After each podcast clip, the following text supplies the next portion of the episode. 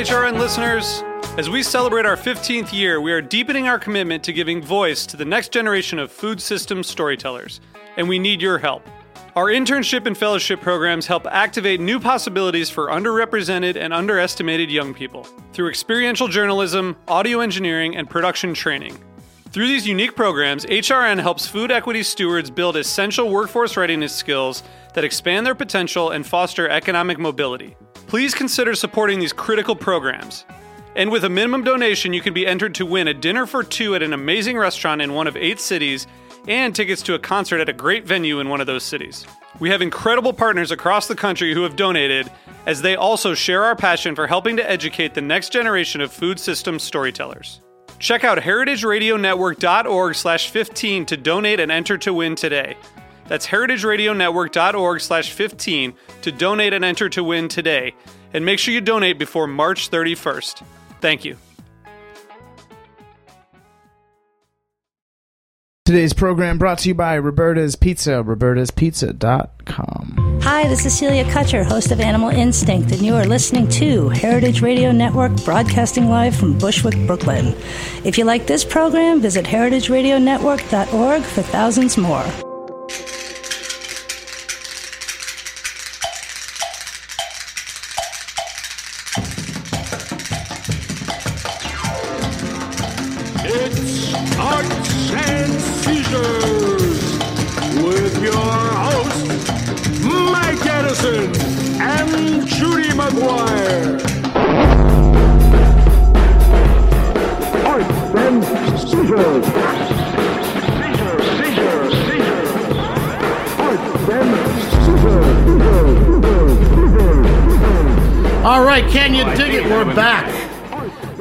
Special edition of Arts and Seizures this week. And uh, in the booth, producer to the stars, Jack Insley, is back after a long time. What's going on, Jack? Hello. Oh my God, you've grown up. You sound big. Yes.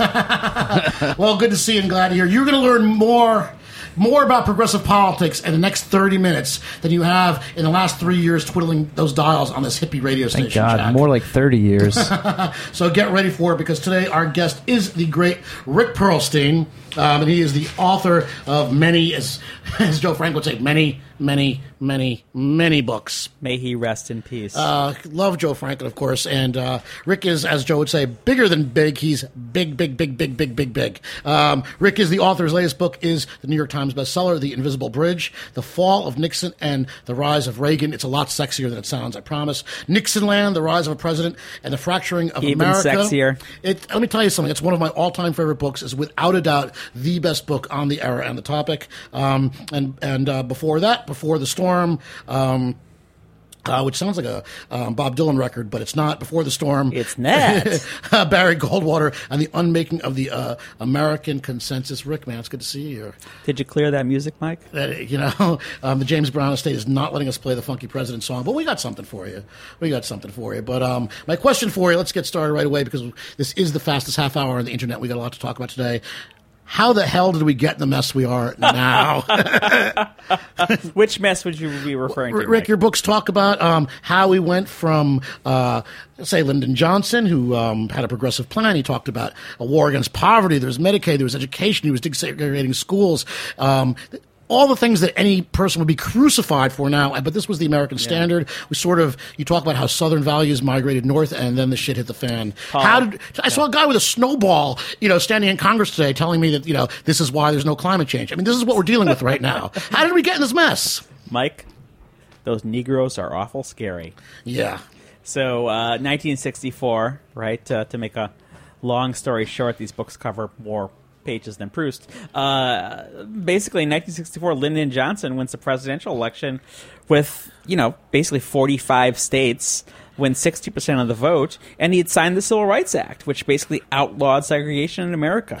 You know, he'd passed Medicare, which gave old folks medical care. He'd invented the National Endowment for the Humanities. He'd passed the National Endowment for the arts. You know, the first uh, clean air legislation, clean water legislation. Right, when And- did when did clean air become like a liberal thing? When did like, like like breathing and drinking clean water become a liberal cause? Why? Mike, why do you hate America?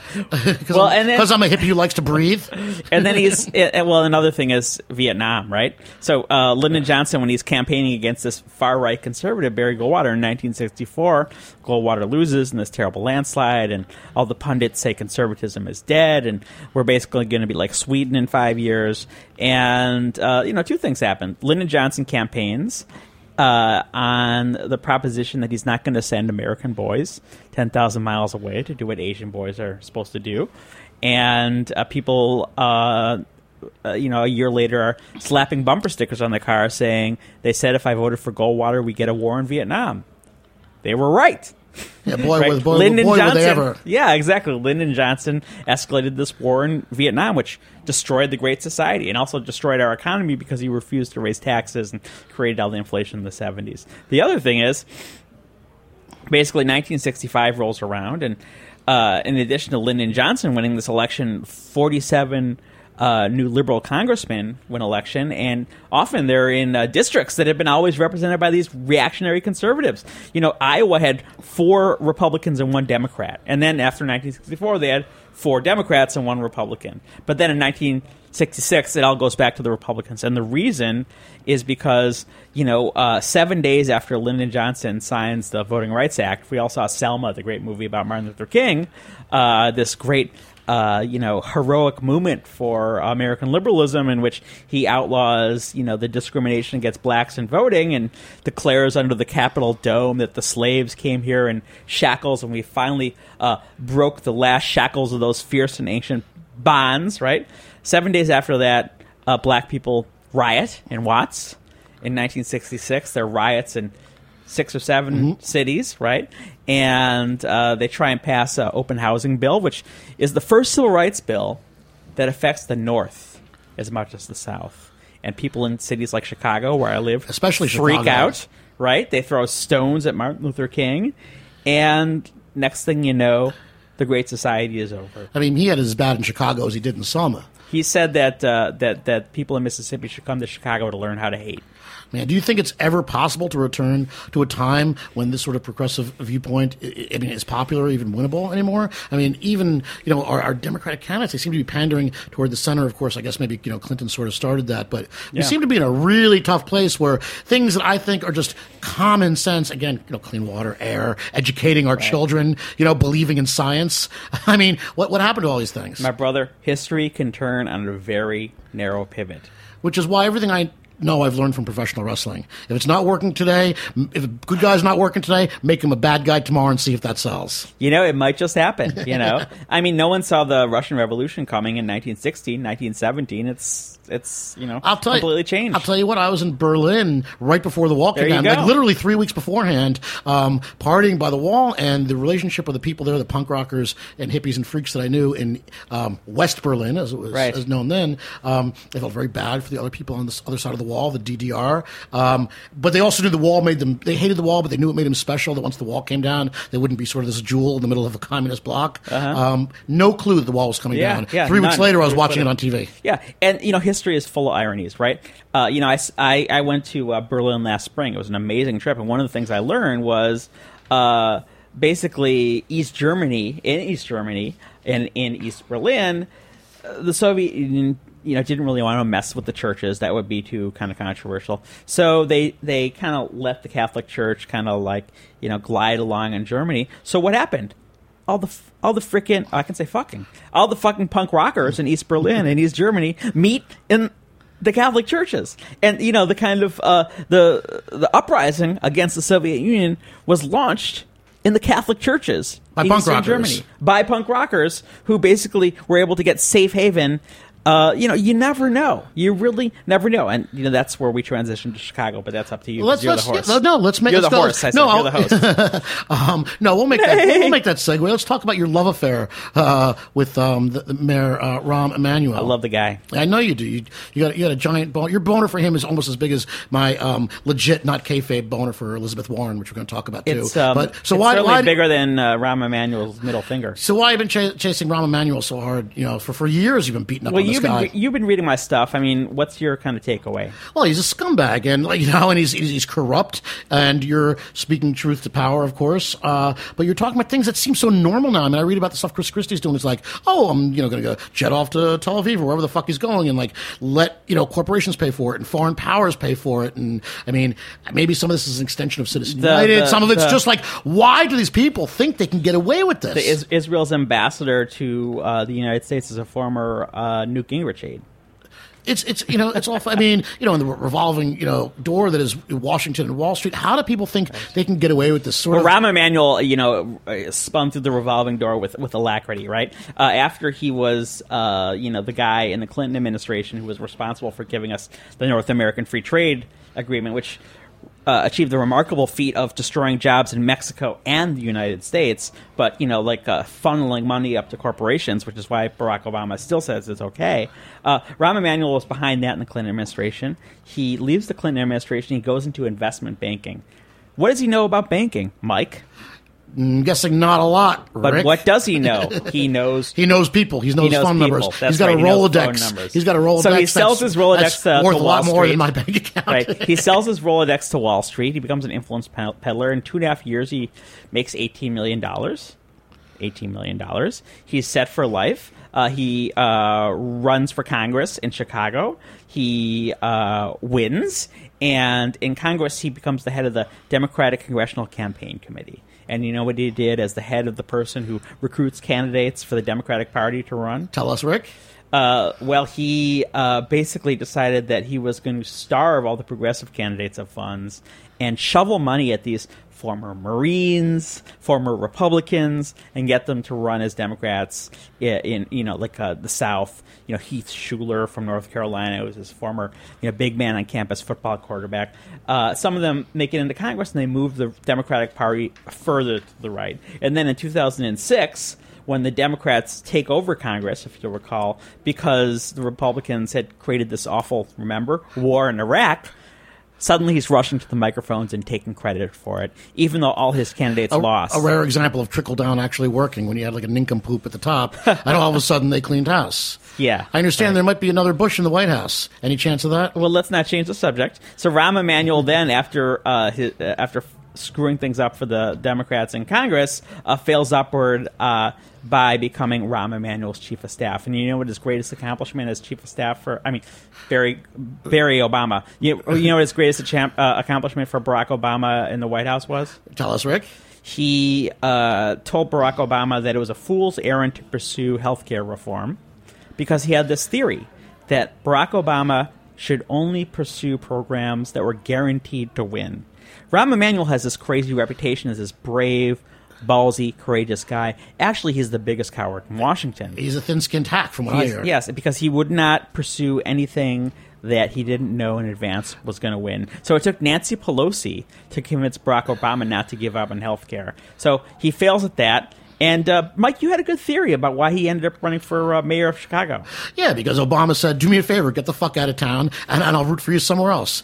Leave Washington, I'll back you somewhere else." He comes back. I shouldn't say he comes back to Chicago because he wasn't from Chicago. He was from Winnetka. Mike, you know, Well, you know Chicago a little you're- bit. you're- yeah, you're from Chicago, so Winnetka is to Chicago as Great neck. Uh, no, no, no. Even, even, even, even, even, even, uh, you know, like the Hamptons. you know, it's he's basically from the rich suburbs, and uh, you know he has a condo in Chicago, and he runs for mayor, and because he raises uh, basically ten times more than all the, all the other candidates combined from all his corporate friends, he becomes mayor, and he proceeds to sell off the city to corporate interests with alacrity. And look, again, begs the question: How the fuck does he think he can get away with it? But I also want to ask. Well, he you- did get away with it. but but like he's still like you know he's being he's obviously owned and bought and and and, and you know and he's on a shopping spree for other people. But um, question is. Can you buy an election? Can you actually buy an election? Uh, you know, in, in this early part of the 21st century, and of course, um, now you know he lost uh, this election. He got kind of beat up. He didn't Now win the majority. Um, and it was an embarrassment for him. It's embarrassment for his buddy Obama. And I want to talk about your buddy Chuy. So, can you buy an election in America? This is the question facing every Chicagoan this week. So, Tuesday, February 23rd, Chicago went to the polls for the first round in our mayoral elections. The way the system works that we have in Chicago is uh, if you win 50% of the vote in a nonpartisan election, in what happened to uh, uh, have uh, five candidates who got in the ballot this time, you're reelected as mayor. But if you don't get 50%, you go in a runoff with the second place, place finisher, head to head. And going into that election last Tuesday, Rahm Emanuel, who raised $15 million for himself and $15 million for his political action committee uh, from uh, corporate donors. 106 of his top donors, the Chicago Tribune found, of, of the 106 top donors, 60 had received, received juicy favors from the, of the city once Rahm Emanuel became mayor. Uh, so they had the first round, and going into uh, Tuesday's election, the poll said he would win 48%. And then after that poll, Barack Obama came and endorsed him, and everyone was like, this is it. He's going to roll it up on Tuesday. Lo and behold. Looks like Barry Obama doesn't have the game he used to. Well, I think it's not so much Barack Obama, but people have really had it up to here with Rahm Emanuel's corruption, and he only wins 45% of the vote. And the second place finisher, who's this very modest, soft spoken, compassionate Mexican immigrant, by the way, named uh, Jesus Chuy Garcia, wins way more than people thought he would 36% of the vote. He's going into a runoff with Rahm Emanuel, and suddenly in Chicago, people are beginning to feel like history is turning on a hinge, and that quite possibly we could end the career of the most malodorous politician that the Democrats have seen in a generation. Nothing like like a good underdog to energize the populace. He is an underdog. He calls himself in true Chicago with a Chicago accent, I'm the neighborhood guy. I'm the neighborhood guy. Well, Chicago politics just ain't what it used to be, huh? Uh, well, it is what it used to be because in 1983, Chicago elected uh, an anti machine reformer named Harold Washington, an African American who threw the rascals out. And he was able to do so because the African Americans of Chicago and the Hispanics of Chicago and the white liberals of Chicago finally stopped fighting with each other. They put down their arms and stopped the firing, the circular firing squad, and the machine was on the run. And he was transforming Chicago uh, immediately uh, after he won the Democratic nomination, which had traditionally been uh, tantamount to election in a one party town. The Republicans put up a candidate who ran in the slogan, Before It's Too Late. And he almost won. But, uh, you know, Harold Washington squeaked in, and then uh, immediately the, the, the white majority, the machine majority on the city council, gridlocked city government and made it impossible for him to govern. Well, that sounds like a, a microcosm of uh, the big government. I mean, before it's too late. Right. And fear mongering always always uh, in mode. In mode. And do you want to know how how that the the story ends in the eighties before we move on? Tell me. Uh, so um, uh, finally, uh, uh, uh, they redistrict, and uh, they uh, the redistricting uh, enfranchises Hispanic neighborhoods. And a couple of Hispanic aldermen win. That gives him a, a majority on the city council. He can finally institute his program, and a new day dawns in Chicago, and he wins re-election comfortably. And you know the tragic ending of this story. He dies of a heart attack. But now, progressives in Chicago are saying that the Harold Washington coalition that destroyed the bad guys, the Daleys in Chicago in the 1980s, is back. And it's just amazing what's happening in Chicago. We are all completely energized. And uh, look, I don't know how many listeners you have, eight or nine? At least today, and Yeah. probably two of them are in from Chicago. But they have checkbooks, so tell them. Give us the information. You should go to Chuy C U C H U Y Garcia. I don't know what his website is. Uh, Chuy Garcia's website. You can friend me on Facebook, Rick Perlstein, and I have all these links. And you should donate because this is the progressive fight of 2015. I think it's very progressive. A nice Jewish boy like you wants to elect a man named Jesus. yes, there you go. Um, and he's going to be our savior. I, I hope so because I mean, I'm just. I mean, I'm horrified by all this. I mean, it makes He walks on water, Mike. and it, it makes me want to turn the TV off. I just, it's just go go go nuts when I when I see this shit. Um, I'm having I'm sort of laughing with Bill O'Reilly right now. I got I gotta say um, because. as again as I've learned everything I know from professional wrestling, he's just a heel and he just seems to be trolling everybody. And why don't people seem to get that? He, I mean, he can't be held up to the same standards as Brian Williams or a real journalist. He is just he's a bad guy and he's a bully and that's what he does and lying is part and parcel of it. So I'm, I'm just kind of amazing that people are like, you know, chasing him down the rabbit hole. Isn't that what he wants them to do? I, I actually I, I did an article in the Baffler last couple years ago called "The Long Con," in which I argued that the only way you can kind of make it with that crowd is to prove that you're the more brazen liar, and that's why Mitt Romney finally was able to earn credibility among uh, the conservatives who doubted him because, of course, he passed universal health care in Massachusetts and had been pro-choice. But once he proved that he could lie with the best of them, that's when conservatives said, "Wow, he really is one of us." well, it's, it's a lot easier to sell a big lie than it is a little lie, right? Who said that, Mike? I don't know, but it's true. it's, it's true, right? Goebbels? I'll tell you what. Let's take a, let's take a break for a couple minutes. We got a word from our sponsor, uh, Jack Inslee in the booth. You have a twirl. sponsor? Uh, we do. Can you believe it? You just enjoyed their pizza. Jack, give that a twirl. We'll be back on Arts and Seizures with the great Rick Perlstein. My name is Brandon Hoy, co-owner of Roberta's, a super duper awesome place. Roberta's is a very, very, very, very proud sponsor of the Heritage Radio Network. We're also super awesome. Thank you, Heritage. Wow, can you dig it? And don't forget that Heritage Radio and Arts and Seizures is member supported. So if you're looking at your little Google machine, you see a button that says donate or be a member. Click that thing, send us some dough, and uh, Rick Perlstein will come over your house and make some cookies. Uh, That guy Brandon we met. He owns this place. Yeah, can you believe it? That's, that's another case of the good guys winning. Wow. It happens. Dreams can come well, true. you know, it's it like- can happen to you. You know, they talk about Blue America and Red America and all those cats in Red America say that, you know, like Blue America is full of these welfare cheats who are kind of sucking on the teat to the hardworking Americans. Everyone who knows anything knows that the blue states basically uh, subsidize the red states, which are much less economically productive. Uh, there's no substitution for hard work. It's amazing though how this myth, be, how these myths grow. Hmm. I mean, it- Let me tell you about myths, man. Here in Chicago, right? Since since Chuy Garcia is the pre- progressive candidate, uh, I'm kind of monomaniacal this week. Uh, you know, my conservative friends are like, "Oh, he's going to bankrupt Chicago. He's going to turn it into Detroit." Blah, blah, blah. But I mean, this guy Chuy Garcia was a member of uh, the Cook County Board.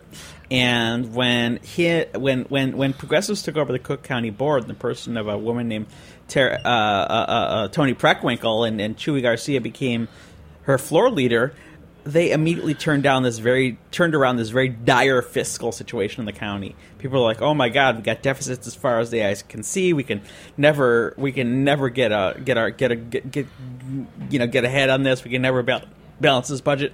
Immediately, almost like within a couple of years, they eliminated the waste, fraud, and abuse that they inherited. Uh, they, in fact, got rid of the property tax and they balanced the budget. Now, here, uh, no good deed goes unpunished, right? The Chicago Tribune, with the big the, the big paper in Chicago, which is running expose after expose of Rahm Emanuel's lies. He, you know, lied about the red light cameras that he instituted. He uh, lied about his school closings. He lied about uh, banning uh, contractors from contributing to uh, uh, elections in Chicago. The the Chicago Tribune was actually is absolutely obsessed with balanced budgets and deficits and you know Chicago's fiscal situation, and they endorse not this guy who actually has balanced the budget and turned around a fiscal situation, Chuy, the progressive guy, but Rahm Emanuel. Because they say, oh, he balanced budgets. He, you know, uh, he, he he he submitted, you know, uh, balanced budgets. But you know, the balanced budgets he submitted were just full of chicanery. And you know, I really feel that uh, if Chicago reelects this guy, Rahm Emanuel, he is going to embarrass us in the same way that several of our gover- governors have embarrassed us. And Mike, you know Illinois. How have the Illinois governors embarrassed us? uh, a high percentage of them. Listen, Rick, is it even They're in jail. Is it even possible to become president of the United States without being owned, you know, by by, by your donors? Yeah, you got to be rich, like got- like Franklin Roosevelt. Well, or, or Mitt Romney. I mean, we- No, no, no. Franklin Roosevelt, you know, was willing to to to to, to help the rich in America to go piss up a rope because he knew these guys. He knew they were clowns. But when you like hire these kind of nouveau riche guys like Obama and Clinton, you know, they kind of hold rich people in awe. I think well, I think there's a there's a lot of myth about Clinton. There's a lot of uh, emperor's new clothes with Bill Clinton. I mean, uh, and we could talk about uh, the other Clinton who uh, most likely will There's another president. Clinton? There's another Clinton, and there's another Bush. There's only one Clinton, George Clinton. oh, can I say that without paying a royalty?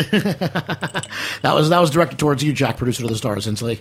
Um, Hillary's owned by Wall Street, as far as I, I, I can see. I mean, just where the money's coming No from. Most staff. You know, most deaf. And what about what about Elizabeth Warren? Does she even have a chance in hell? I mean, I, get- I get a hard on every time I hear her talk. Yeah, I know, but um, Does she have a chance? I mean, Hillary Clinton gets really good ratings among self-identified liberals. Self-identified liberals. So half the country more or less is blue, and half the country more or less is red. What was the popular vote uh, when it came in the last election? It was like fifty-one percent Obama. No, won, no, right? like 53%. Fifty-three percent. Nonetheless, fifty-three to forty-seven. If it were a college basketball game, it would be called a squeaker. It's not this overwhelming red majority, and of course, Right. you know, it always comes down to Ohio or Virginia Right. or Florida. I mean, because we have this undemocratic system, And we- right? we Where do. like Nevada has, you know, uh, you know, a disp- well, Nevada is actually a bad example. Wyoming, you know, or, or Montana. or North Dakota, or Montana, you know, have or Alaska, where pot's legal today. right, and they have as many senators as you know New York or Connecticut, right? Which is basically, you know, that uh, Mike Edison, uh, senators representing seven percent of the population can filibuster legislation preferred by senators representing ninety three percent of the country. That's how undemocratic our system is. Um, is there a solution, Rick? I mean, a lot of people have suggested getting rid of, you know, the electoral college, or, or, or and of course, You I mean- can't actually. I mean, I mean, and there's so much the gerrymandering going in. Yeah, well, we can, we've, we've we've changed the Constitution before; it's happened. No, actually, the the, the, the, the the Constitution has an ironclad contract that you cannot change uh, the composition of the Senate without ending the Constitution itself. Ah, the kind of like the, the kinda like a self, s- self-destruct Yes, mechanism you in have Star to Trek. push this button. You know, yeah, uh, Mission Impossible, right? This table will self-destruct in five seconds. But there's there's lots of things we can do. but the but the electoral college, though, is still it could, might be up for grabs. Uh, well, uh, you could actually. Um, some states have um, pledged to uh, uh, if if if enough states pledge to give their electoral college votes in proportion to their popular votes. Uh, if they pledge to do that, then they'll you know do that. So it's it's kind of like a um, uh, there's all kinds of reforms that people have suggested. Uh, filibustering, I mean, gerrymandering in the House is absolutely uh, ghastly. But um, you know, for example, in a state like uh, Pennsylvania, which voted like I think 56 percent of the the population of Pennsylvania voted for Democrats in the last congressional election, but it's uh, represented by 13 Republicans and I think five Democrats. Right? That's very undemocratic. That's because when Republicans control state legislators, le- legislatures. They draw the legislative districts to put all the Democrats uh, as close together in one district as possible. Uh, so, like you know, the Democrat will win with like eighty percent of the vote, uh, and the way they work that out mathematically is, as uh, one of Tom DeLay's aides put it in a, a very indiscreet uh, email, uh, we can control the country no matter what the mood. Wow, you know, But it's really depressing. But there are there, It- there's, there's hope on the horizon. It, it is depressing, and I, I got to ask you. I mean, I, I, I love your books, and I'm a great admirer of yours, as you know. Don't doesn't covering all this just like kind of make you want to leap off a fucking bridge? I mean, Oh, after I- this, I'm done, man. I'm, I'm gonna like I mean, become a jazz how- how do drummer. Cover this this stuff. Uh, oh, like the, like the cat and Whiplash because that looked like fun, no, more like Antonio Sanchez and Birdman. right? Right? Right? Right? You're, we can talk about jazz for a second, but uh, we, but first I want to ask Yeah, you, let's, and man. you, want to handicap the uh, next presidential race real real fast? Well, the I mean, Democrats are going to win. Basically, the, the way our system is working is that in high turnout elections in, in, in, in presidential years, uh, uh, the majority is Democratic because people vote. And the fact of the matter is, in those low turnout elections in the off years, uh, the Republicans win because only old rich people vote. old rich people. What about the scared poor people?